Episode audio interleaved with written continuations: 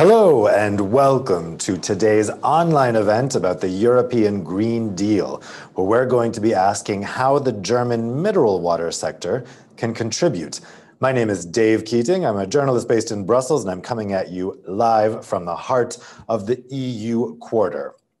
Now, here in Brussels, the Green Deal is an overarching policy framework that's really being instituted in all areas of policy right now. It was the first major policy of Commission President Ursula von der Leyen when she took office in December 2019. Since then, it's provided the framework, in theory, for all EU policy from the budget all the way to global trade. So, of course, all types of different industries and sectors are asking what will be their role to play in this policy framework. Today, we're going to be talking about the German mineral water sector. In many ways, it's in an advantageous position. It's a natural product and it has a deposit based system of reuse, refill, and recycling of the packaging. At the same time, as with all beverages, there are concerns about sustainability. So today we're going to learn about the various initiatives that the sector already has in place and what actions it can take in the future in order to play its part in the Green Deal goals. Before we start, a few housekeeping notes. You guys are going to be able to ask your questions using the Q&A feature on Zoom. It's down there at the bottom of your screen. You can go ahead and type those in. And also, there's going to be interpretation provided both in English and in German. So to turn that on, you just want to go to the interpretation button at the bottom of Zoom. It's a globe icon, and you can switch to your language of preference. So let's get started. First, we're going to begin with a video explaining some of the existing initiatives in this sector.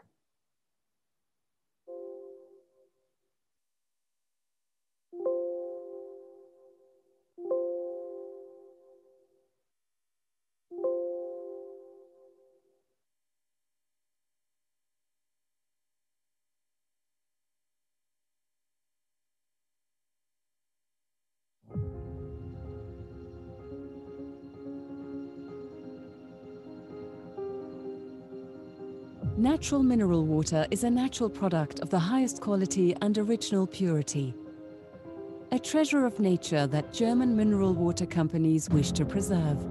Protecting the climate is one of the most important tasks in this respect. The increasingly noticeable effects of climate change have made ambitious climate protection goals a necessity. Effective climate protection cannot be taken for granted. It entails high ambitions and investments. German mineral water companies do not want to wait until 2050 to prove they have lived up to their reputation as pioneers in sustainability and environmental protection. With its Climate Neutrality 2030 initiative, the Verband Deutscher Mineralbrunnen, Association of German Mineral Water Producers, is accompanying the mineral water industry on its path to achieving climate neutrality by 2030. Some mineral springs in Germany are already providing a good example with climate neutral operations. The goal is for the entire mineral water industry to take the path to climate neutrality by 2030 and to achieve a climate neutral carbon footprint for natural mineral water. Emphasis is placed here on the effective prevention and reduction of greenhouse gas emissions, as well as the complete compensation of the remaining emissions along the entire process chain of mineral water as a natural product. German mineral water companies have always operated sustainably and sparingly in their use of natural resources, which are also part of their livelihood. For German mineral water producers, active climate protection means both protecting water as a resource and investing in the future.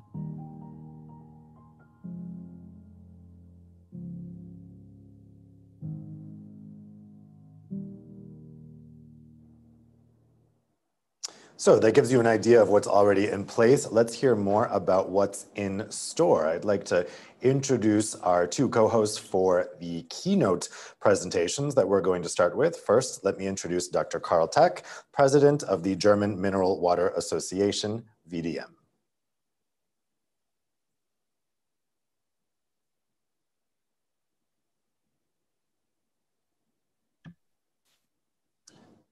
Dr. Tack?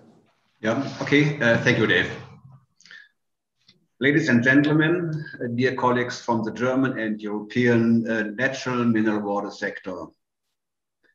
On behalf of the German Mineral Water Association, VDM, and approximately 200 natural mineral water producers in Germany, I would like to warmly welcome you together with our partner, the cooperative of the German Mineral Water Company, GDB, to the first event of the German mineral water sector at the European level. Today, still in a digital format. Moreover, I would particularly like to welcome the representatives of the EU institutions who are taking part in the online event today. A special welcome goes to Jutta Paulus, member of the European Parliament, who will participate in the panel discussion later on. I would also like to extend a warm welcome to the other speakers. With the European Green Deal, the EU has, has presented an ambitious plan to become the first climate neutral continent by 2050. Ecological, economic, and social issues are combined. The focus is on the well-being of people and the preservation and improvement of livelihood. These are aspirations and guidelines with which the German mineral water sector identifies itself just as strongly and which we are reflected in its responsible actions and understanding of sustainable business. The sustainable food production, preservation of biodiversity, as well as climate and environmental protection are common goals. In today's debate, we would like to discuss the Green Deal and the specific contribution that the German mineral water sector is making already today and also wants to make in the future towards a sustainable economy. In this context, I'm very pleased that the cooperative of the German mineral water companies, the purchasing and service organization specialized in packaging solutions for the sector is not only our host partner for today's event, but at the same time is jointly pursuing with us the achievement and sustainability goals we have set ourselves. Before I address our goals and activities in particular uh, with regard to the climate protection, I would like to illustrate some basic about the unique product natural mineral water and the German mineral water sector. In Germany, around 200 small and medium-sized mineral water companies, most of which are family run, supply people with natural mineral water and medical water of the highest quality from around 800 sources. More than half of the natural mineral water sources registered in Europe are located in Germany. With around 12,500 employees, the natural mineral water sector is an important employer in the German food and beverage industry. Particularly in rural regions, mineral water companies uh, thus contribute towards regional value, value creation. They are also drivers of positive economic development and the attractiveness of rural areas. The natural mineral water, with its high purity and quality, makes a valuable contribution towards healthy and balanced diet for the population. Even in times of crisis, such as the current coronavirus pandemic, natural mineral water is a reliable partner for ensuring basic supplies. People in Germany cover around a third of their daily hydration requirements with natural mineral water. Mineral water producers thus make a significant contribution towards supplying the population with vital drinkable water resources of the highest quality. Water is our most valuable uh, commodity. Water is life, and without water, there is no life. As guardians of the mineral water sources that are entrusted to us by the state, we, the German mineral water producers, see it, see it as our primary task to protect the valuable water resources and to provide the vital resources of water in sufficient quantity and quality for all future generations. Natural mineral water has its origin in protected natural water reservoirs lying deep in the earth. It is a treasure of nature that the German mineral water sector wants to preserve. For the mineral water section, sustainability is not just a buzzword and certainly not just lip service. The German mineral water sector takes their social responsibility seriously and have always operated sustainably. It is part of their DNA, part of their livelihood. In fact, natural mineral water is part of the natural water cycle and may only be taken from sources which regenerate themselves in a natural way. In the field of packaging, German mineral water producers also make an active contribution towards environmental protection with a refill and circular system that achieves a rate, rate of almost 100%. The high collection rates shows that the systems are used responsibly by consumers. Packaging systems operated by German mineral water producers do not contribute to littering the oceans or the environment. Ladies and gentlemen, the increasingly noticeable effects of climate change have made ambitious climate protection goals a requirement. As a sector, we do not want to wait until 2050 to continue to live up to the pioneering role of the mineral water sector in terms of sustainability and environmental protection with the natural product mineral water. Natural mineral water is already today the product with the lowest carbon footprint among the food and beverage industry. But we as sector want more. Some mineral water producers are already operating in an exemplary climate neutral manner. As shown in our short video, our goal is not only for individual companies, but for the entire mineral water sector to take the path to climate neutrality by 2030. To this end, the German Mineral Water Association, together with the cooperative of the German mineral water companies, launched the sector initiative Climate Neutrality 2030 at the beginning of this year to support the mineral water sector on its path to climate neutrality. By 2030, the entire process and supply chains, scope one to three of the bottled natural product mineral water is to be made climate neutral. This is, with effective uh, avoidance and reduction of 2C emissions taking priority. Today, I would like to strengthen this co uh, commitment on behalf of the board of the VDM.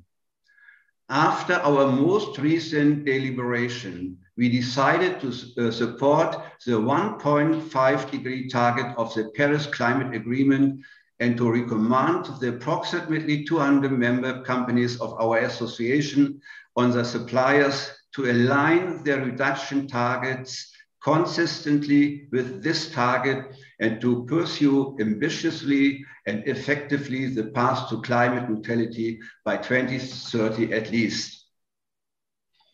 This means this, as a sector, we have, we even would like to go one step further.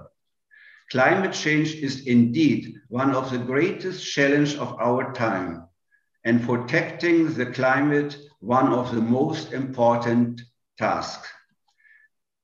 We need for action by individual companies and entire sectors of the economy, it's high.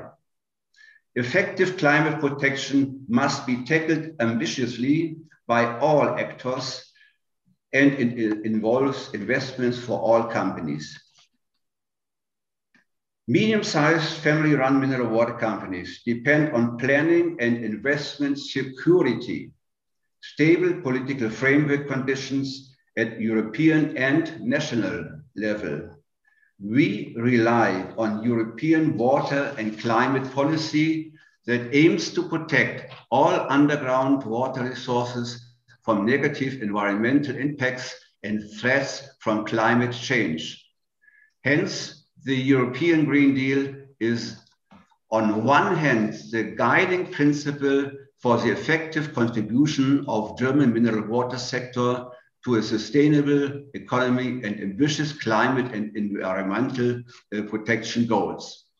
On the other hand, the Green Deal is an important framework for the protection of our basis subsistence. Now I look forward to exciting impulses and lively discussions. I wish all of us an informative afternoon. We would be pleased to continue our exchange after this event today. Thank you very much.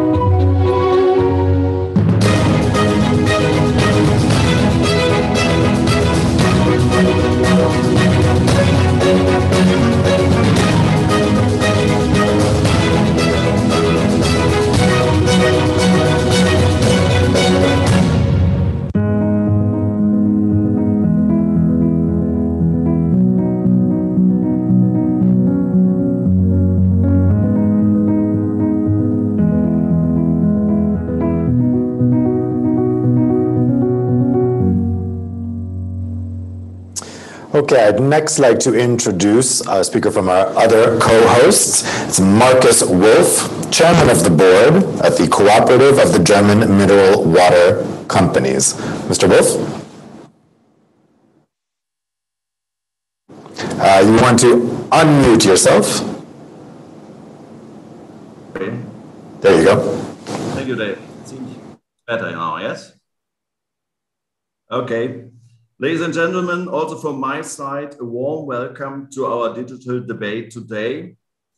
From Dr. Tack, you have already learned a lot about natural mineral water and the German natural mineral water sector. So you might ask yourself, what role does the second branch organization, the GDB, play alongside the association in the German mineral water market? You can find the answer in the structure of our sector in Germany. The German mineral water companies are almost exclusively SMEs, the majority of which are family run. GDB has a legal form of a cooperative, and as this, we are the purchasing and service organization of these companies. Almost all mineral water companies in Germany are members of the GDB. As a cooperative, we are therefore initially a trading company. Put simply, we buy in large quantities for our members and thus realize prices advantages. This principle is known in many European countries. You know it, for example, in agriculture or in wine growing. We also offer services. For example, we check the quality of the products. We buy them at a level that individual SMEs have difficulties to achieve. On behalf of our members, we develop quality standards, we define them together with the partners in the supply chain. In addition, we are responsible for the management of the largest reusable system in Europe, but more on that in a moment. As a cooperative, we are also a community of values. Many corporations and SMEs are currently being asked about their purpose. They are confronted with the question of their social responsibility and governance. As a cooperative, many of these questions are already anchored in our corporate structure. Our members form uh, a unit, a uh, capital funds, and customers. Democratic principles of decision making and control are anchored as governance principles. The promotion of individual, partly competing members through joint action is a guiding principle of our action. In other words, much of what is described in models of stakeholder value is traditionally found in a cooperative. So it is hardly surprising that this principle as a form of company is once again highly topical. There is a wave of funding cooperatives in Germany. We can clearly say in the age of sustainability, the cooperative idea is more modern than ever. This is also visible in our reusable and circular systems. We have been operating these systems not only since sustainability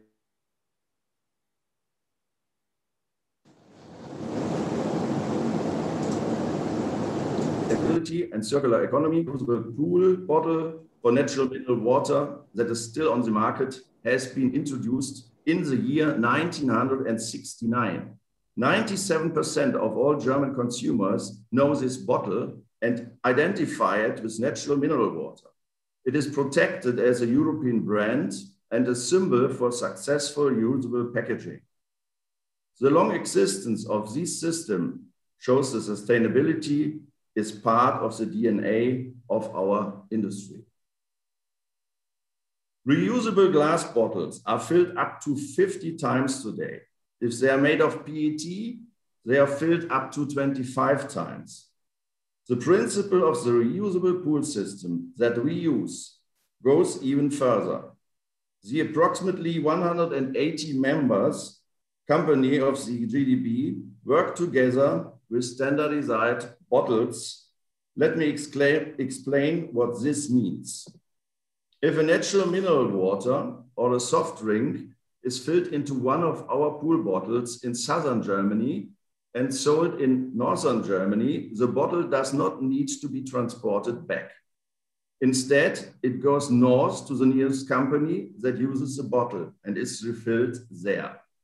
This is highly efficient in environmental terms and at the same time very successful. In addition, it is a principle currently very modern again. Many young startups on all continents are currently experimenting with sharing economy models. We can say very confidently, this is what we are practicing since more than 80 years. Part of the history of the creation of the pearl bottle is that it was not planned as an environmental, but as an economic model of success. In the year 1969, the aim was to work as resource efficiently as possible in order to be economically successful. And over the decades, this has not only proven to be an economic and ecological model of success. Rather, it was also a success in social sustainability. Our reusable pool system guarantees the success of many small and medium-sized beverage manufacturers in competition with global players. In other words, we see in our system a successful example of sustainability in all three pillars, environmental, economic, and social. Our circulation systems for single-use bottles also, also have an excellent um, environmental performance. The return rate for bottles is around 99% due to the German deposit system. The proportion of recycled PET in our PET cycle system will increase to 75% this year. This means that in the year 2021, we will already have three times the rPET rate, the single-use plastic directive required from 2025. But it goes without saying that we cannot rest on this success. We have new challenges. The greatest challenge is to save our planet from the irreversible climate catastrophe. We, will to make, we want to make an active contribution to Europe becoming the first climate neutral continent. To this end, we as an industry have set out together to achieve carbon neutrality. How clearly the sector is committed to this goal is clear from the voting results in the GDB for this project. 100% of our members voted for the path of carbon neutrality. Last autumn, in the wake of the ongoing pandemic, and thus also in an economically very tense situation, 100% of our members clearly signal, signaled we are going this path together and will make the necessary investments. The Green Deal formulates a major goal. Europe shall become the first climate neutral continent on our planet. We would like to start a debate with you about this today. What is our contribution to this? Where can we improve and where is it worthwhile to share our know-how with others in Europe? In this sense, today's event should be a prelude to hopefully exciting and successful conversation. Thank you very much. Thanks very much. We're going to move on to the panel discussion part of today's event now. So let me introduce now those panelists. We have with us today Jutta Paulus, uh, who is a German Green MEP and a member of the European Parliament's Environment Committee. We have Stefan Šipka, policy analyst at the European Policy Center. We have Clarissa Morawski, CEO of Reloop, we have Udo Kramer, Managing Director at VDM, and we have Tobias Bielenstein, Director of Public Affairs, Sustainability, and Communications at GDB. Welcome, everybody, to today's discussion.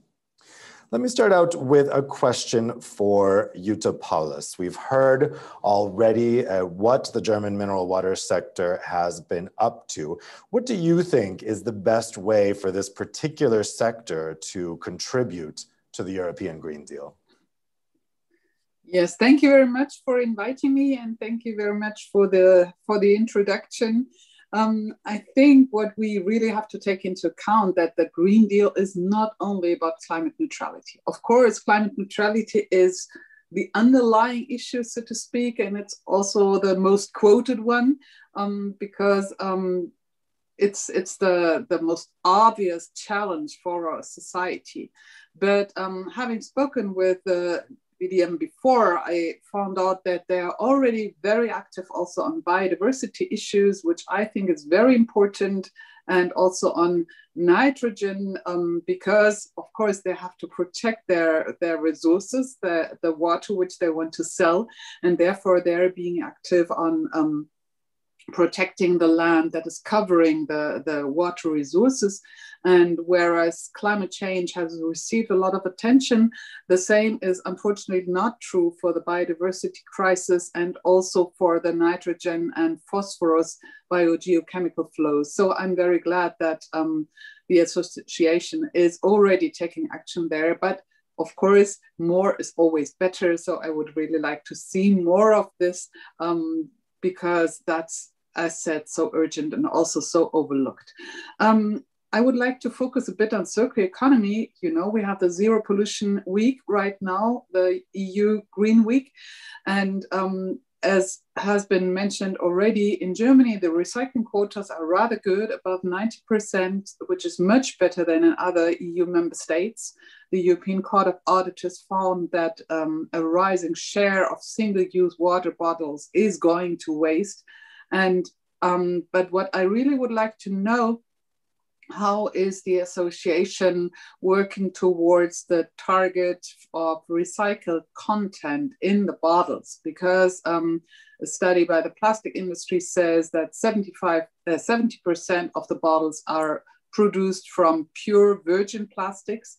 And we have the EU Directive 2019 904 in place that says that 25% recycled content should be present in PET water bottles by or bottles as a whole by 2025 and a target of 30% would be um, have to be achieved in 2030 so it would be interesting to know how the sector works towards these targets and also how the sector works towards an increased share of um, multi-use bottles because single-use bottles, even if recycled, are always a waste of energy and material.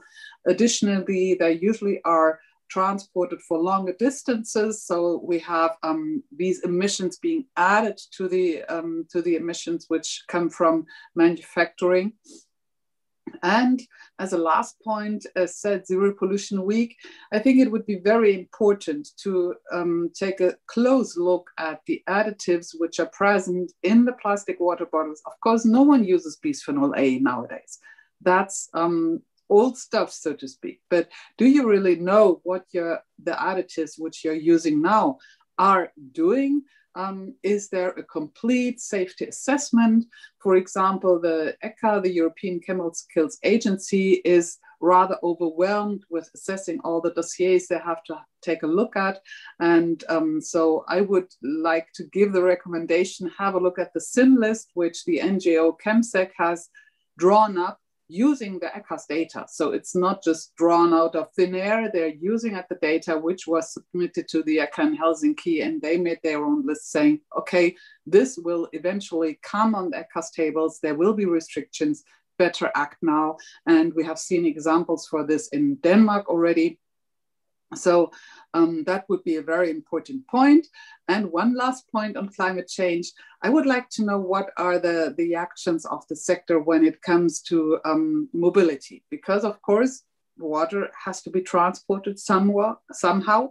And um, the transport sector is one of the most challenging when it comes to becoming climate neutral. So I would like to know what incentives are, or maybe what requirements do you um, do you give to your logistic partners in order to make sure that also these emissions will go down eventually and rather sooner than later? Thank you.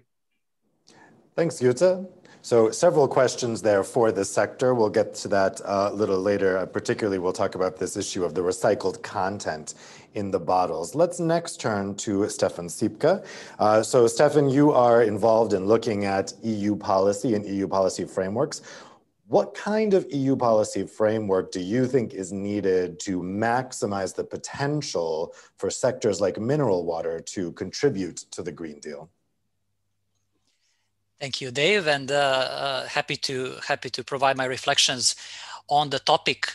Um, first of all, I would say that uh, I mean the Green Deal already provides a fairly good uh, overarching policy framework for the green transition, including also to making our water sector uh, more sustainable, uh, including the, the mineral water sector. I would just briefly also uh, map a couple of initiatives of relevance to this uh, uh, topic. So climate action, uh, as already mentioned, is, is important. And I mean, in, in that sense, it's important for the mineral water industry to contribute to it, but also it's important to protect water itself from global warming. Then we also have zero pollution uh, agenda, which is important simply because it can it, it, will contribute to protection of our water from from pollution. Uh, it's also linked to the potential reuse of wastewater uh, for our industrial purposes as well as agriculture and so forth. So that also re reduces the pressure on water. But uh, also we have the biodiversity agenda, also as, as mentioned by uh, Topoulos, uh, which is again linked to also protection of our uh, freshwater systems as well as our oceans.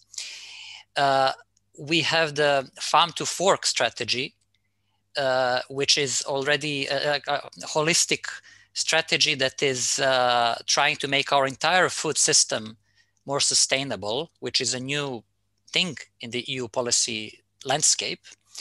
And uh, then, of course, the water and the beverage products play play a role in that regard as well. But this can also support, uh, may uh, um, uh, also contribute to, to protecting our uh, freshwater uh, reserves, for example, by removing necessary additives or potentially polluting substances in our food last uh, but not the least, uh, we have the circular economy.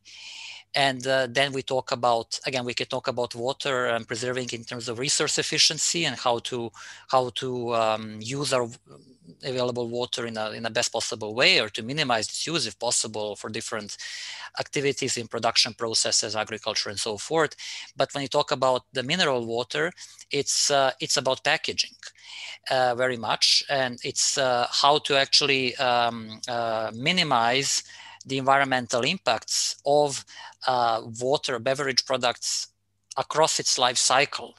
So, uh, be it production of packaging, also the use phase, and also then the end of life phase. So, how to recover it, how to reuse it, how to recycle it. Uh, I think a lot of these uh, objectives are already in place. Of course, one can ask for more. One can one can ask go for more ambitious targets but I would say that now it's very much about implementing what has been promised by the European Green Deal. So um, it's uh, it's matching the European Green Deal ambitions with what is happening in practice. I think this is very important, given that also we don't have the EU level only involved in the decision making. We have the member states themselves. It it it it can become quite complex how to actually reach achieve the targets uh, because there are different actors and different practices different systems. And uh, this is i think one of the biggest challenges to implement it to actually also contribute so that the mineral water sector can also contribute to greater sustainability climate neutrality resource efficiency and so forth. I would just say that yeah, indeed the mineral water sector has a role to play in the green deal but also that there is a role for the green deal to play in actually safeguarding our freshwater uh, reserves. Uh, I would just say that as an introductory remark, and of course, happy to to to, to discuss uh, further. Thanks, Stefan. So just a reminder, you guys at home can pose your questions to the panelists by typing them into the Q&A at any time. Uh, Clarissa, let's turn to you next. So you've been working with the mineral water sector to reduce its environmental impact. Tell us about what ReLoop is and how can smart waste policy reduce the environmental impact of beverage packaging? Well, thank you very much, and it's a pleasure to be here with you all today. So, first of all, ReLoop is an international not for profit organization that brings together both the industry, the NGOs, and government uh, to come together with a common vision of circular economy. We believe that if we can get all of these stakeholders together, we have an incredibly powerful group that can influence policymakers. And that is sort of our working model. So we work a lot with different stakeholders. When it comes to smart waste policy, starting to say that smart waste policy is in great demand not only from consumers, but we're also for the first time, I mean, I've been in this business for 25 years, really feeling the pressure from the brands. The brands are really starting to step up, play a role in lobbying government for good policy. Now, when I say good policy, I'm talking about policy that establishes a level playing field, allows companies to be competing at a maximum level, while at the same time stimulating green innovation. And when I talk about you know good policy, I'm talking about policy that in the case of mineral water beverage packaging, whether it's reusable or recyclable, it's about getting a maximum amount of those bottles back empty so that they can either be recycled once, twice, up to eight times for PET plastic and much higher for cans or glass. Or whether it's being reused, it can get back and be recirculated as much as, as was mentioned earlier, 40, 50 times for glass and about 25 for PET. So, what does that look like? So, a lot of what we've seen over the last four years with the circular economy package coming out of Europe are very good indications of what that smart policy means. And I say this because the policy is introduced and we really start to see systems changing. So let me give you an example. The first one is a focus on design. We are seeing across Europe a requirement for recycled content in plastic PET bottles. Now, we also know that um, this is going to be difficult to achieve for some jurisdictions, but not in jurisdictions where you have a deposit return system, like in Germany. And we also know that other jurisdictions are going to be introducing deposit return across Europe. We ran some calculations because we have some data, and it showed that Europe is on track, status quo, to collect about 1.8 million tons of available PET for recycling by 20, uh, 2020. That amount will almost double to about 3.2 million tons of available PET that's going to be collected because so many European countries are moving towards a deposit return system. And the assumption is, even with those numbers, we weren't calculating that they'd be as, successful as Germany at 98%. We were assuming 90% because that is the target which has been imposed on the beverage sector for plastic bottles, at least. And that comes out of the single use directive. Um, another one is designing for recycling. So we need to put an end to beverage packaging that is not recyclable.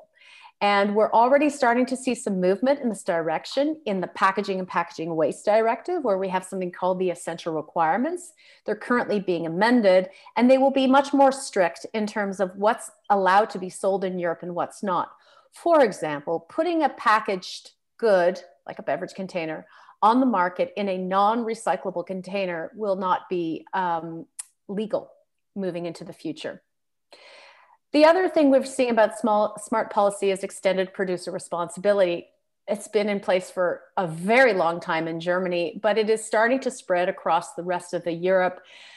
What was perhaps in the past, like in many Eastern European countries, a minimal obligation for producers, which really didn't stimulate any great programs to capture back the material.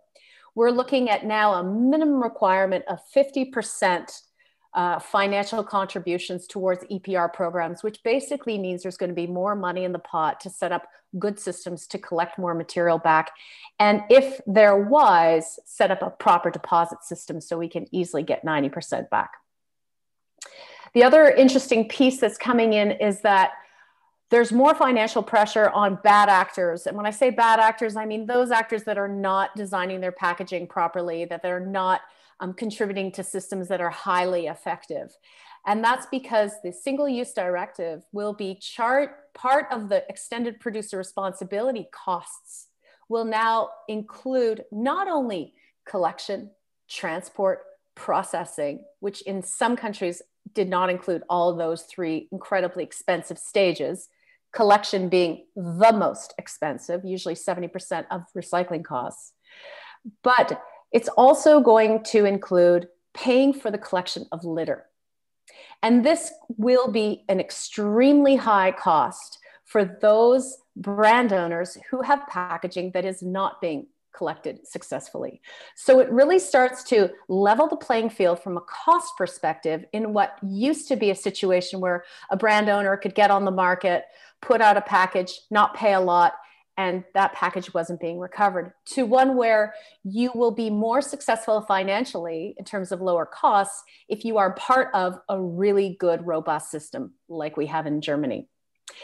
And EPR is also being upgraded. It was most recently uh, re, there was an amendment added to the Waste Framework Directive, which required more transparency, more auditing, more monitoring, more full cost accounting from producers. So there's it's going to be a lot harder to have a free ride. It's going to be a lot harder to um, underreport and all of these kinds of things that we've actually seen happen, not only in European EPR programs, but in other countries as well.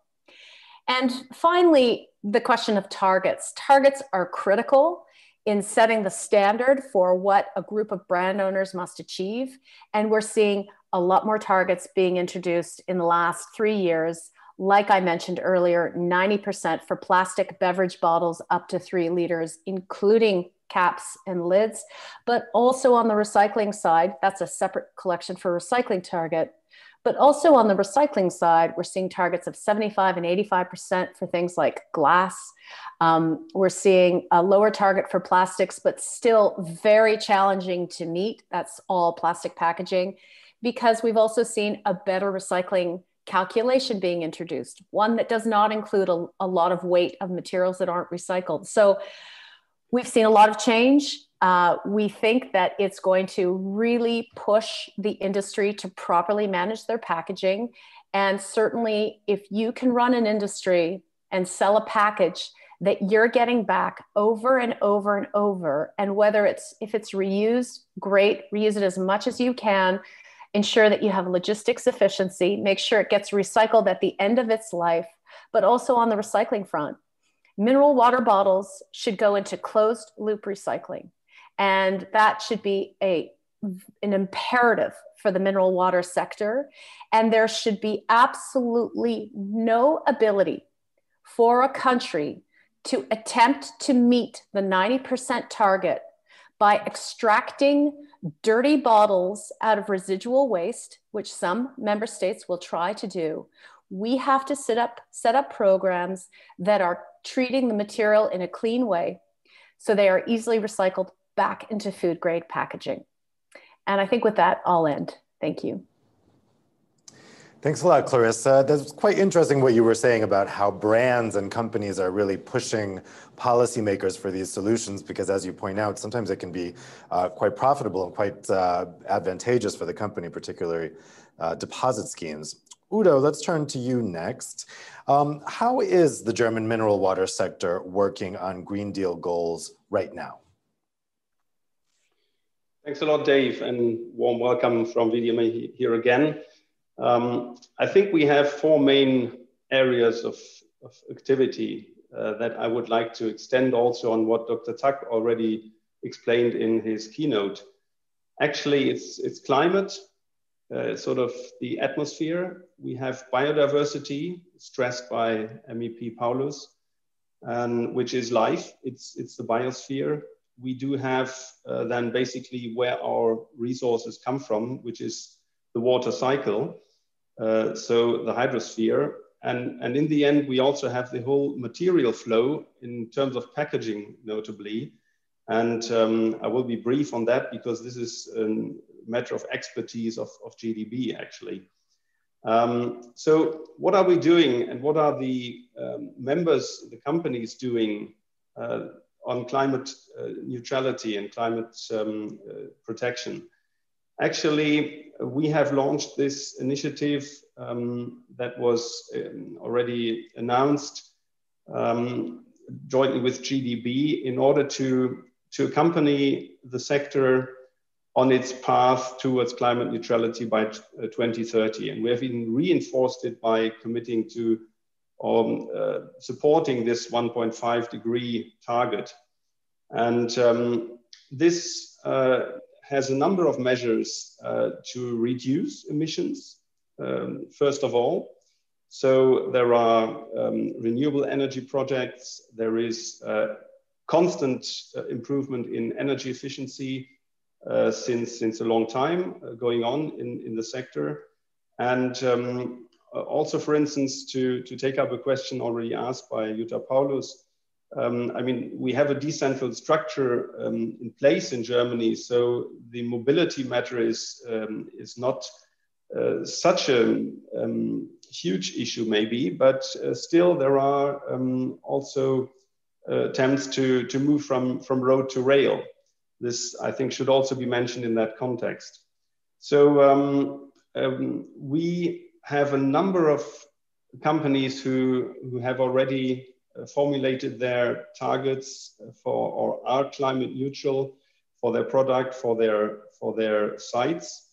And um, we uh, try to, to get also the full picture with all members and notably lots of SMEs. Um, and, and therefore we have, um, we're defining a roadmap which includes especially uh, guidelines for these companies, but also we're developing a monitoring so we can, um, we can also provide um, information to the public uh, and to the policy arena on, on how the progress is being made. So secondly, on biodiversity, we, we, have to, um, we have to say, I mean, this, this is um, in our DNA, as, as also was, was um, outlined by, by Dr. Tuck. It's, a clean nature is what, what we need uh, to, to have um, uh, clean water. And therefore, um, numerous members are also taking action uh, to protect biodiversity uh, jointly with partners around, around their catchment, um, potentially also elsewhere. And um, we are currently um, starting a survey uh, to, system, uh, to have a more systematic uh, overview and get more data on this, which might also help um, and to provide some best practice uh, for, um, for other companies. So thirdly, the water resources, we're really um, relying, uh, I think, on, on the public side here to a certain extent in that measures are really taken to, um, to protect uh, the resources from, from um, intake of, um, of, of uh, uh, actually um, harmful substances. Um, and at the same time, we are obviously also guardians of, of the sources. So we, we need to, uh, to ensure that um, the catchment areas are kept, um, are kept clean and uh, that, um, and, and, we are sort of, we have a detection of, of, of these um, matters. Um, so we can also link and feedback uh, where there might be problems. And um, this is a request actually we, we have to formulate. And that might include also looking at how water, groundwater is used and taking up what uh, Stefan said. Uh, so possibly to have a look uh, if, if wastewater cannot be used for certain purposes, why does all the groundwater have to be um, sort of digged out to, to be used as fresh water?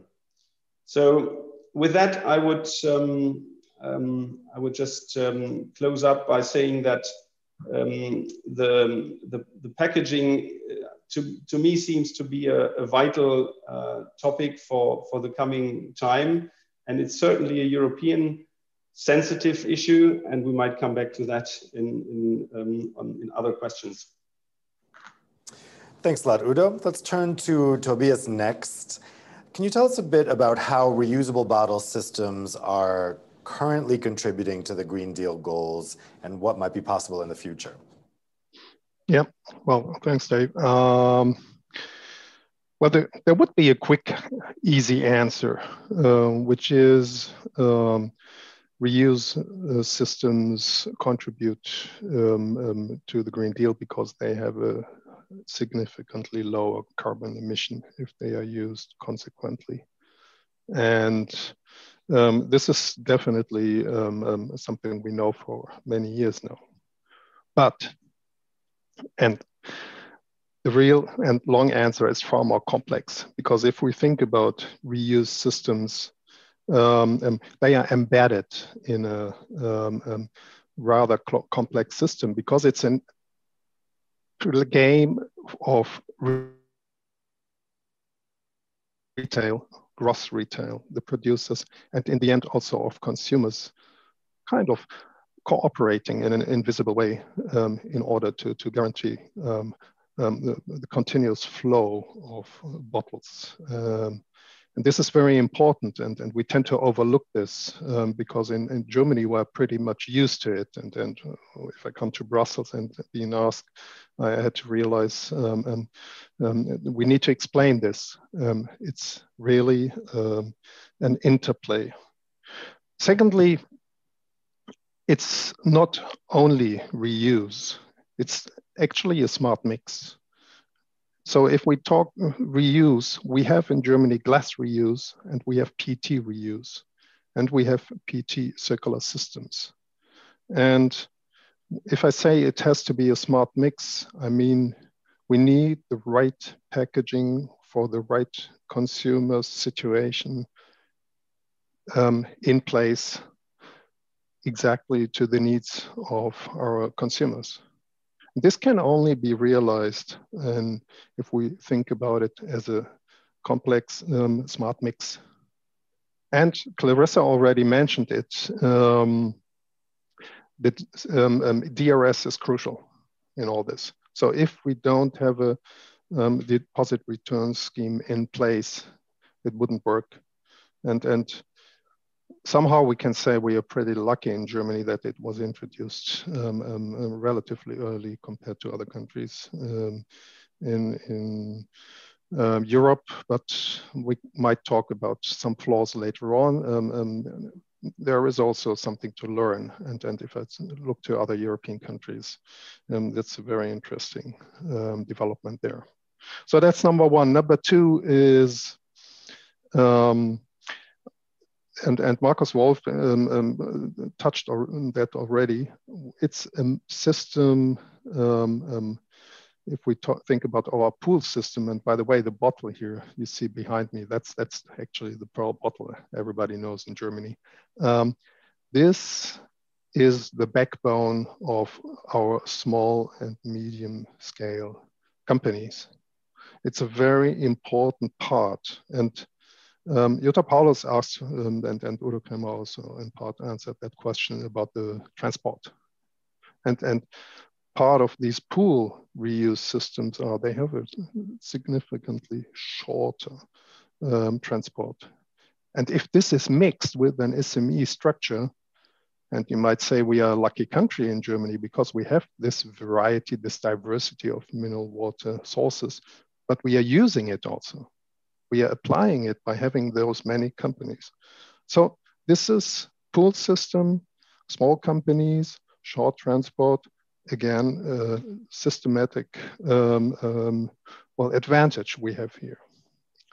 Number three, and um, this is actually something where I see an interplay between the Green Deal and what we are doing and the other way back.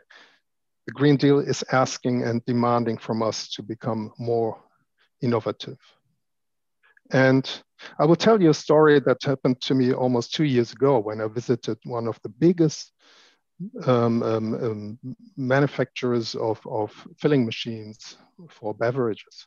And I had a talk with um, the, the, the chef, chief engineer there, and he said, oh, I have to tell you something. It's so exciting. I'm now here for more than 10 years. And look, I have my first innovation project for a refillable filling line. And I said, what? 10 years? And that's the first innovation project you have here? And I can tell you, the Green Deal asks us to think innovation in packaging we tend to say our systems are pretty good, but I can tell you here within GDB, we're having really good discussions um, and with our partners in the supply chain, how to become better now. And there's a lot to do. So again, transport, it's also a matter of transport from the um, maker of the bottles to the initial filling. We can be but much better the filling lines, there is a lot of to do. And if you say, look at the investments currently done here in Germany by many, many of the SMEs, this is a huge step forward. Um, so innovation driven by um, the goal of becoming greener and lower our carbon emissions is very important. And last, because Jutta Paulus mentioned that, and there is a clear intersection between the, the um, um, part of recycled content in a bottle. Um, actually, um, uh, Markus Wolf also uh, mentioned it briefly. In our PET cycle circulation system, we are heading for 75% rPET content this year. So we are four years up front of what um, the single-use plastic directive is demanding from us. And this is also part of the solution. And the same is true for our reuse systems. So we introduced a 30% rPET bottle this year in reuse. We are raising also the um, share of recycled materials in our glass reuse bottles. It's also part of lowering emissions. So all this becomes together a huge um, um, um, um step forward, but it's reuse systems and we have to think about it in systems, which means it's an ecosystem of different players interacting. And that's something um, which we always have to observe if we discuss our reuse systems and our PET circular systems. I think I'll leave it with this Thanks, Tobias. So I want to pick up on something you said there. You noted that Germany was pretty early with its deposit scheme and that uh, Germany has had a lot of successes in this area. Jutta Paulus, let me put it back to you. Um, how, how do you assess where Germany's situation here is compared to other EU member states? And are there lessons that can be learned in Germany for things that didn't go so well? Yeah, thank you very much. I think what we what we can um, transfer, let's put it like that, to, to other member states is that deposit schemes work. If you have a deposit scheme in place, um, your recycling quota will just go up naturally because um, people are not willing to waste money. And even if, I mean, that's not something I really support, but a lot of people that are in need of money actually go to the bins and look for bottles where which they then collect and bring back to the to the shops where the recycling stations actually are. And thus they are more or less collecting the deposit which other ones were too lazy to deposit to to get back so deposit scheme is, I think, paramount if you want to achieve good recycling quotas. And that's something that can be easily transferred. Also, what I think would be very important um, to implement through all over Europe, not only within Germany, um, that a, a multi-use bottle system is of course easier to implement if not every single company has their own bottle form. Um, when I was a child, we still had mineral water in glass bottles, which can, as we have heard, um, be refilled much, much more than plastic bottles. And there was the, the um, uh, I don't know whether it, this English phrase even exists, the, the classical pool design, because all mineral waters came in the same bottle shape. So it was very easy to repurpose a bottle, even if it did not go back to the original filling station, because you just had to take off the paper wrapping and then you could just refill the bottle with your own water. So um, having having a, a, unique bottle design would also, of course, be helpful, especially when it comes to, to multi-use. And um, also, I think, I mean, Germany has always been a bit, well, let's call it very enthusiastic on collecting and separating waste. I know that there have been psychological studies on that. I will not go into detail, but we have not really looked at uh, what happens with the waste after collection. I mean, when we take the, the plastic bottles, of course, we have heard of the fantastic quotas of 90% going, actually being, being um, collected but um, at the same time, a lot of this, the single-use bottles, even if they are collected, are downcycled after that. And of course, what we also have to, to take into account, um, even if you design your bottle very carefully, your plastic bottle, you will always have um, some fragments being brushed off, um, being lost to the environment. I mean, that's thermodynamics, you cannot change that. And um, the microplastic and nanoplastic issue is something that can even not be assessed by our best scientists. If you look at the planetary boundary report um, by the Stockholm Resilience Institute, you have these nine planetary boundaries where um, biodiversity, biogeochemical flows, um, and, and climate change are the ones that are most overstepped.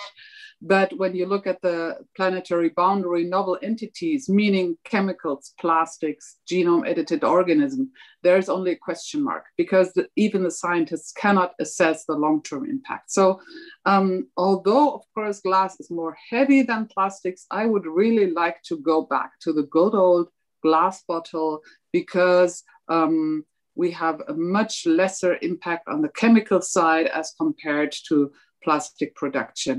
And of course, that would be very challenging now that everyone has gotten used to carrying much, much um, more lightweight bottles um, up his or her stairs to the flat. So um, yes, my question would be, does the, the mineral water industry see any future of go using more glass um, as compared to today? Thank you.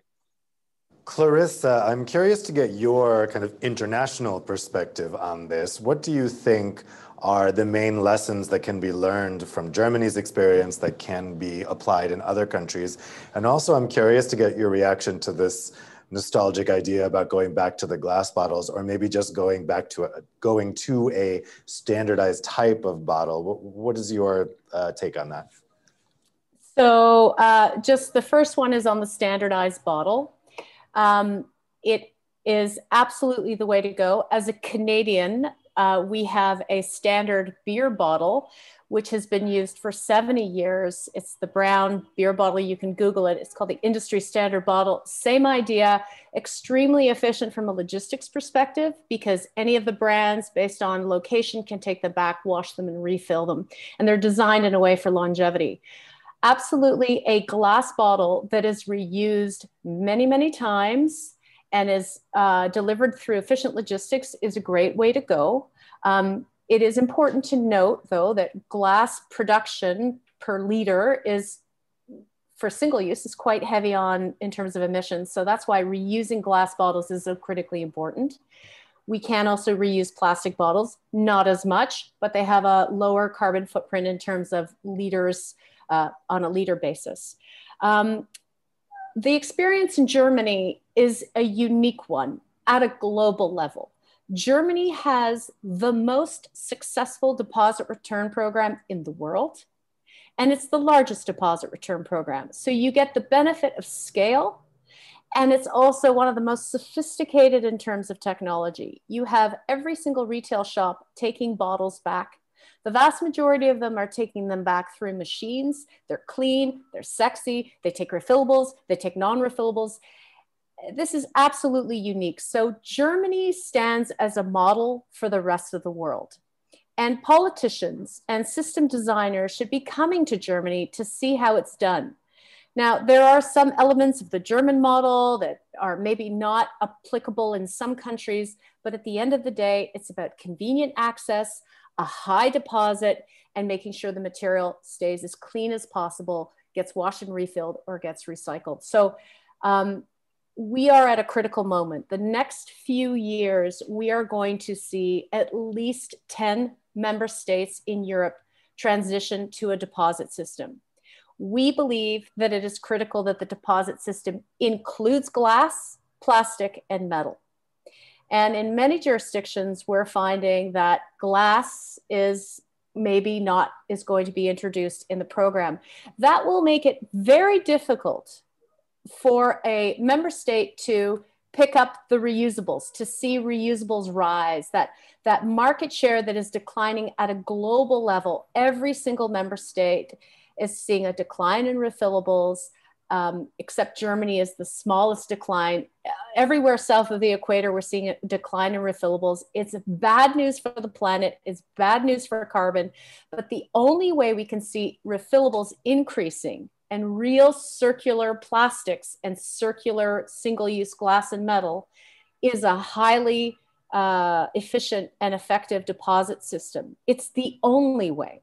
And it is only at that point when we can get nine out of 10 containers back through a deposit system, that's when the economics will prevail for reuse. That's when it starts to make sense to reuse because if you're not getting at least nine out of 10 of, of your expensive assets back for reuse, it's not a good economic argument. So we often say reuse is great, it should continue, and it should be done well, but you can't reuse unless you're getting at least nine back. Nine out of 10 bottles back. And the only way to do that is to have a deposit system on single use and multi use. Build it, and they will come because the economics will support it. The standard refillable, that is a no brainer. Brands need to realize that they may be giving up a unique bottle shape that they think is so important for marketing. But today, consumers want the greenest possible bottle. And you can get that marketing, marketing advantage through taste and through your label. Don't worry about the bottle being the same as your competitor's bottle. That would be my message And concur with what you were saying. I lived in Germany for a little bit, and I actually found it really fun to bring the bottles to the store and get the money. So it is it is kind of sexy in a way. I miss it here in Belgium. Um, Stefan, I wanted to ask you a question. I think we've heard so far that it continues to be somewhat of a difficulty to get recycled PETs. Uh, so how do we improve the access situation at EU level when we're designing an EU framework for this? How do we improve the access to recycled PET for the natural mineral water, mineral water sector in particular, uh, and, and in particular in Germany? So, um, I mean, there already uh, is this kind of a framework as, as, as mentioned, but it needs to be uh, supplemented by additional uh, action in this regard. And uh, I mean, you have, there is a packaging directive that is already an old piece of legislation recently updated and uh, that precedes the Green Deal itself. And then we have, of course, the uh, the SUP. But if we talk about, if we focus on the packaging itself, it, I mean, it's um, the rules themselves can be transposed by member states, so that is an issue. Uh, um, it, it's important to have uh, extended producer responsibility implemented in a in a in a, in a proper way, and to establish the infrastructure to be able to take back the systems. I would say the deposit refund itself can be used for that purpose. Depends if the, the if, if the bottle is reusable. Uh, if it's usable, of course, makes sense to reuse it, but uh, it can also be used to bring back bottles into the whole recycling uh, to close the loop. Uh, I mean, in case of Germany, we hear that it's it's a good example of a closed loop system that basically that there where the um, take back uh, system um, is, is, is, is, very high, and that's very important, notably to reduce uh, pollution and marine litter. Uh, but then more can be done also in Germany, but also looking beyond at the EU level. Now, uh, I would say that um, when we just wanted to also reflect on the deposit refund scheme, I think it's a very good approach to recover end of life um, uh, packaging. Uh, and we see it also in Germany. But of course, uh, the devil is in the details, uh, and it, it's it's easily said than done to implement it in different member states and other countries in the world. The deposit refund system is highlighted in the packaging directive, but of course, it's not mandatory. Uh, by the EU law. It depends on the member state itself. And then there are a number of member states that are using the depo- uh, deposit refund system such as Germany and Denmark and Sweden, Finland, uh, Baltic countries, uh, Lithuania, Estonia, and um, it. Um, I would say that it's it, it can be complicated uh, how it actually works. This kind of an interaction between the stakeholders, different stakeholders involved, as mentioned before. For example, who is in charge of the vending machine? uh, who takes care of it who who pays for it who handles it uh, uh, is it the retailer is it another central body authority like in denmark or in lithuania is it or something else uh, uh, so it, it, can be complicated or you need to have a certain kind of a clearing system in the end uh, you need to avoid fraudulent behavior so um, i would say that it's a very good system but if it's put in place in a proper way. And also just to say, as long as it doesn't create a lock-in effect, as long as it still ensures that reusable bottles are reused and they're not used to be recycled uh, uh, uh, later on. So we need to always prioritize reuse before recycling and deposit refund systems needs to be designed in a proper in a proper way. That being said you can also recover uh, um, uh, plastic packaging and pet uh, in different ways. And for example you have belgium which which has still quite high recycling rate of plastic packaging in general. And i think it's still on top when it comes to packaging in all packaging uh, compared to other other uh, EU countries. Uh, and this is done with via extended producer responsibility system. And so, I mean, I think it's important to have a very clear role of different stakeholders because the EPR is there in principle, but in practice, you have different stakeholders like municipalities and producers and the producer responsibility organizations. Uh, and uh, it's not always i think that's an issue. It's not always clear who is in charge of what. And there is of course a very strong informal sector especially in certain regions of europe like eastern europe as well as southern. You have a very strong informal sector which then you don't know what happens with this waste. And uh, also it's very difficult to keep track of it. Uh, so i would say that um, uh, introducing uh, a proper like these requirements also mentioned by Clarissa before requirements on the EPR on the fees is very important to actually uh, inject proper funds to make to establish the infrastructure to make it running and also competitive compared to informal waste uh, management um, channels.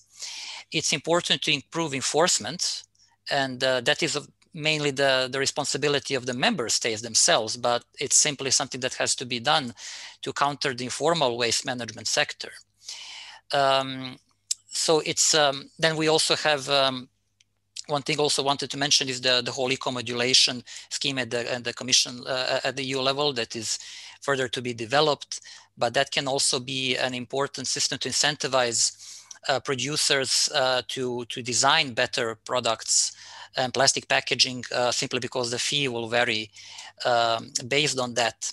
And uh, uh, another important thing is that now the the new let's say plastic levy or or the EU's own resource, we can call it plastic tax informally, is now in place, which can incentivize recycling it's an interesting uh, instrument. Uh, it, it, it's basically, it introduces uh, 80 cents, a levy of 80 cents uh, for a kilogram of, uh, of, of, um, of plastic packaging, which is not recycled, which means that the member state needs to pay this to, to the EU uh, if if uh, if the if if the plastic waste is incinerated or or or or or, or landfilled or or God knows what what happens to it if it's not recycled, basically. So um, this is up to member states to see. I mean, it's a sort of an incentive to to to to introduce new rules to improve the recycling and the take back of end of life packaging, including PET uh, uh, bottles. Now, of course, there are of course challenges. Who will be paying this this levy at member state level? Will this be producers or the taxpayers? In principle, I would say that it's important to go back to the producer because the producer is the one who is designing the packaging, and we always need to go back to the, the design phase and the business model itself, with an aim to reduce the impact of of packaging itself when it's when it when it is needed. Uh, so uh, it's uh, in a nutshell, I would say that that is uh, one thing is also the monitoring itself. Now we have the statistics uh, that basically show that some countries are perform very well, but we know that there is, for example, a powerful informal sector there, and that infrastructure is really not in place. But we have high recycling rates, so we need to improve the monitoring itself uh, otherwise, it will get wrong a wrong picture, and we will not be able to design our policies in the best um, uh, possible way. There are a number of measures to be done uh, to be to be implemented by the EU in collaboration with the member states to actually ensure the take back and recycling of plastics package plastic packaging, including PET bottles. I would say. Thanks, Stefan. Okay, I want to take some questions from the audience now. We have a question for Udo Kramer. It's from Lara Fitzke, who's a VDM member. Uh, be, due to VDM's climate targets, are there any consequences for members who don't achieve the preset goals uh, e.g., climate neutrality by 2030? Well, thanks for the question. It's interesting because we had the same question when we launched the initiative uh, in the press conference at the beginning of the year. And it's obvious we as an association um, are not in the position to impose anything on individual companies. That's, that's not the, the purpose. It's, uh, it's the own entrepreneurial decision to, to take action. But um, we see, I think, market forces also um, driving developments. And um, it, there is maybe a similar exercise uh, that I would compare this to is, is the, the ongoing um, work towards a code of conduct under the farm to fork strategy, which is uh, being launched by the commission. We just uh, have seen a, um, the, the, first text draft yesterday. And um, so, um, no, we, we're talking about self-commitments, but we have to say in our uh, General Assembly, we had an, a large majority in favor of that, uh, of that decision to accompany the members towards that goal. Uh, we have another question from the audience for Tobias. Do you have any figures on the costs of managing deposit schemes for reuse between the different materials? Which is most cost effective? Question for Tobias. Okay.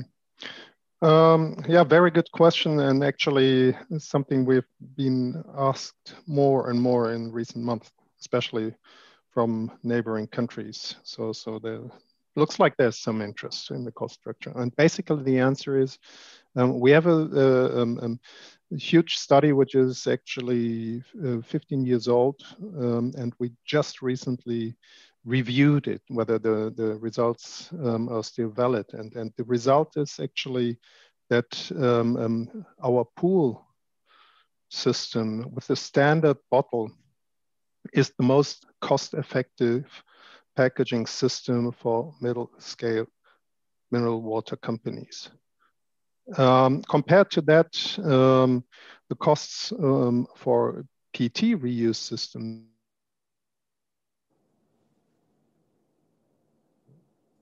are higher.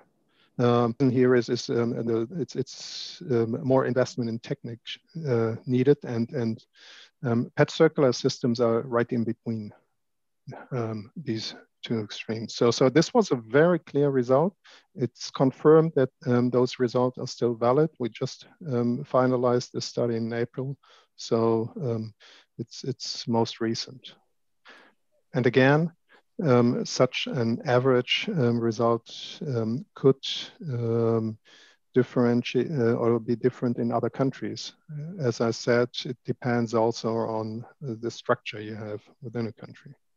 Clarissa, did you want to come in on that? Yeah, I did. I mean, I think it's really important that you know you understand the components of cost. Deposit return for single-use containers. They generally cost for a plastic bottle somewhere in between two and five cents, depending on the size and depending on the color, and maybe depending on some other design features. That's kind of typical across. So we're looking between two and five cents per unit. When you're talking about, and cans are even cheaper, but you always have to factor in as a producer what are the costs of buying raw material? What are the costs of buying new containers?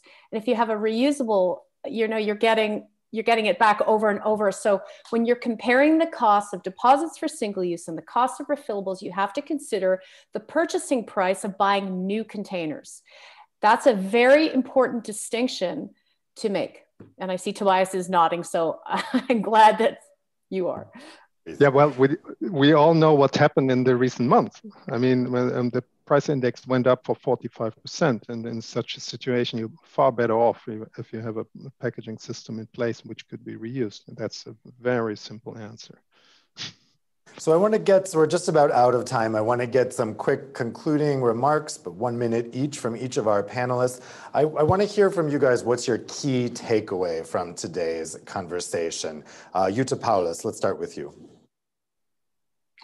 Um, I think my key takeaway is that uh, the sector as such is on a good pathway already, and that they're also addressing SME um, SMEs and the, the different um, the different challenges of their members. I think that's very important, and it's also very important to have this this dedication, saying that we have as I heard, 100% of the members pledged to become carbon neutral. And um, but I think that we have to look at the the elephant in the room, so to speak, because um, if we are look if we are um, concentrating on growth all the time, then naturally we will use more resources at the end of the day because no um, uh, a growth without resource use is for me um, an oxymoron which is not feasible.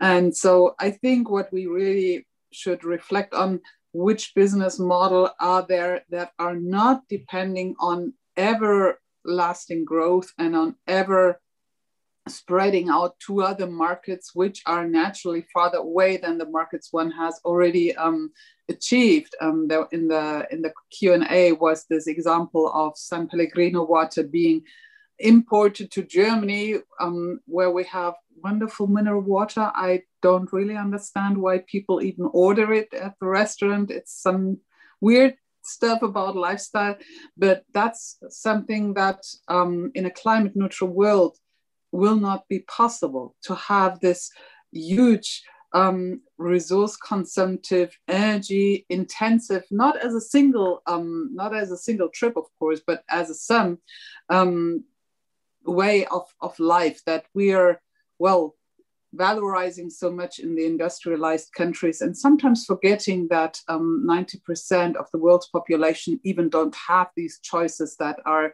so difficult to give up for us. But that's something very philosophical and would go far beyond this webinar. Thank you. Stefan, what are your key takeaways today? I would say that uh, the challenges are still high, but uh, we I think we are ending with a note of optimism in a sense because um, we have the policy framework in place, generally speaking, but we still need to implement it. We have good cases, like in Germany, of systems uh, like deposit refund, refund schemes and closed loop that actually are um, managing to recover, uh, uh, to collect end of life packaging, to recycle it, to reuse it. And this is an example and something that could be then potentially applied or explored. Uh, possibilities could be explored to, to this be applied um, uh, uh, in other in other countries. So I think it's a good a good. Um, there are some good initiatives in place, but of course still more more to come. I think we need to have a, a sort of a holistic perspective. I, I also very much like to uh, to focus on the circular economy. I think it's very important when it comes to the mineral water sector, and I think, uh, but I think also that we simply need to look at it from this a, a different mix of policy initiatives because that are all relevant for the water sector and the mineral water sector. And as I mentioned, uh, the biodiversity, the climate action, the, the, zero pollution itself, the food systems, and uh, as uh, Tobias mentioned, the code of conduct is something very fresh and very interesting to look at. Uh, and there is a role for mineral water there, and there is a role of this initiative to protect water and mineral water itself. And um, uh, I think it's also, we, we touched upon uh, whether we use glass or plastics for packaging. I think we simply need to, to look at the particular case while following the life cycle perspective. And we need to look at science and to try to just see what are the impacts across the entire life cycle and then make a decision by taking into consideration resource efficiency, uh, carbon reductions, and so forth. Um, so yeah, this would be the most important things. Uh, ensure that we implement what we what we promised. Try to be more ambitious to think of this kind of smart ways like deposit refunds and to be implemented in a smart way, and try to look at the entire life cycle of the product, including beverage uh, beverage products. Great, thanks, Stefan. Clarissa, what's your key takeaway today? Well, I think a key takeaway is that we have to be aiming for more than 90 returns of bottles, whether they're reusable or non reusable. That is the key. We need to ensure that the quality of the material that's coming back, whether it's glass or whether it's plastic, is top quality, sorted by color so they could go right back into new containers. Um, and I want to stress this fact. Today, you can't just collect bottles in a blue bag system that might be mixed in with other bottles that are cleaning products and use them as food content PET. That is not allowed. So we need to work for better collection systems like deposit return that deliver food only containers that can go right back into recycled content bottles. This is critical. Uh, we are really limiting our supply of good quality PET throughout Europe if we're trying to pull bottles out of fairly dirty mixed collection systems. So that's a really important piece. Mechanical recycling offers the best bang for your buck in terms of carbon reduction if you're using single use plastic. And chemical recycling does not offer anywhere near the same bang for your buck in terms of um, carbon emissions. So the bottles that are being produced in plastic by the mineral water sector are excellent PET for circular recycling over and over and over. Do not downgrade them by putting them in a chemical recycling stream. It's more expensive, it's more costly, and it's more risky. And um, finally, just to say, I've been working in Brussels for four years on fairly progressive legislative pushes. The Natural Mineral Waters of Europe Association has been a real leader in Europe. They have um, stepped ahead of the Commission in some cases and gone for targets and goals that weren't even legislated at that point. So, just a congratulations to your industry. They really have stepped up their game over the last four years in terms of policy, and I'm quite happy about that. So, congratulations. Thanks, Clarissa. Uh, Udo, what is your key takeaway? Yes, thanks. Um, I think um, it's quite interesting to see that the whole debate confirms our, analysis, uh, our analysis and also our claims, I would say, towards the EU institutions, which we do have, and in particular from a, a national perspective, because, and I would like to, to use the opportunity just to, to show three pictures here um, because we had a little technical issue and this will be recorded and I would be happy to, uh, to have that in, in, the, in the run here. So first of all, I mean, we do have a great product. We have, uh, it, it pr provides healthy nutrition. Um, it, it's sustainable from the outset.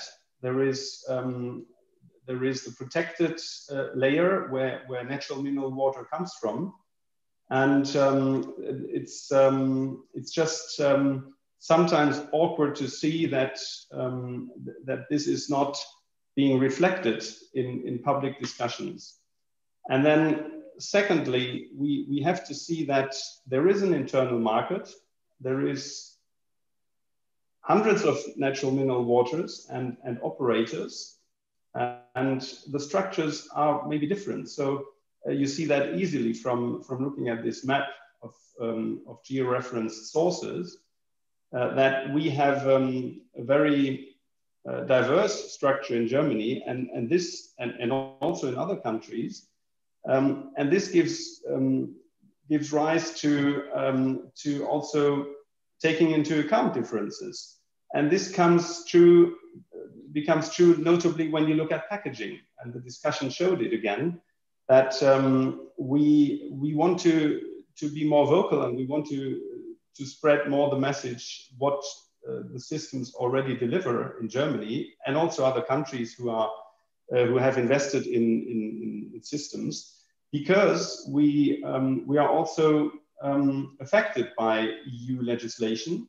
And we have had the experience that there are rules that are not fitting really for, for German um, for German uh, um, German environment, uh, take the example of, of, of, the caps that are to be tied to the, to the bottles. So um, within Germany, we have um, a strong basis from uh, all, all regions. we, we do have really an SME sector that provides also economic and social stability in rural areas. And all these measures we want to um, bring forward much more in the future. And this is why we look forward to the, uh, to the continuous di continued dialogue um, uh, also um, when hopefully we can meet again. Thank you. Thanks. And finally, Tobias, what's your key takeaway today?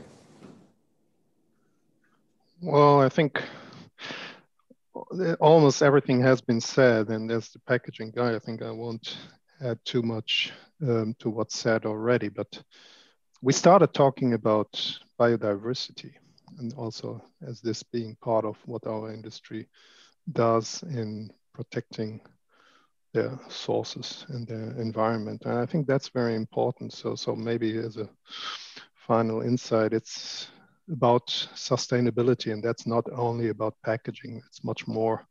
And I think um, important not to forget if we talk about our mineral water companies and what we do here. And I think I'll leave it with this. Great.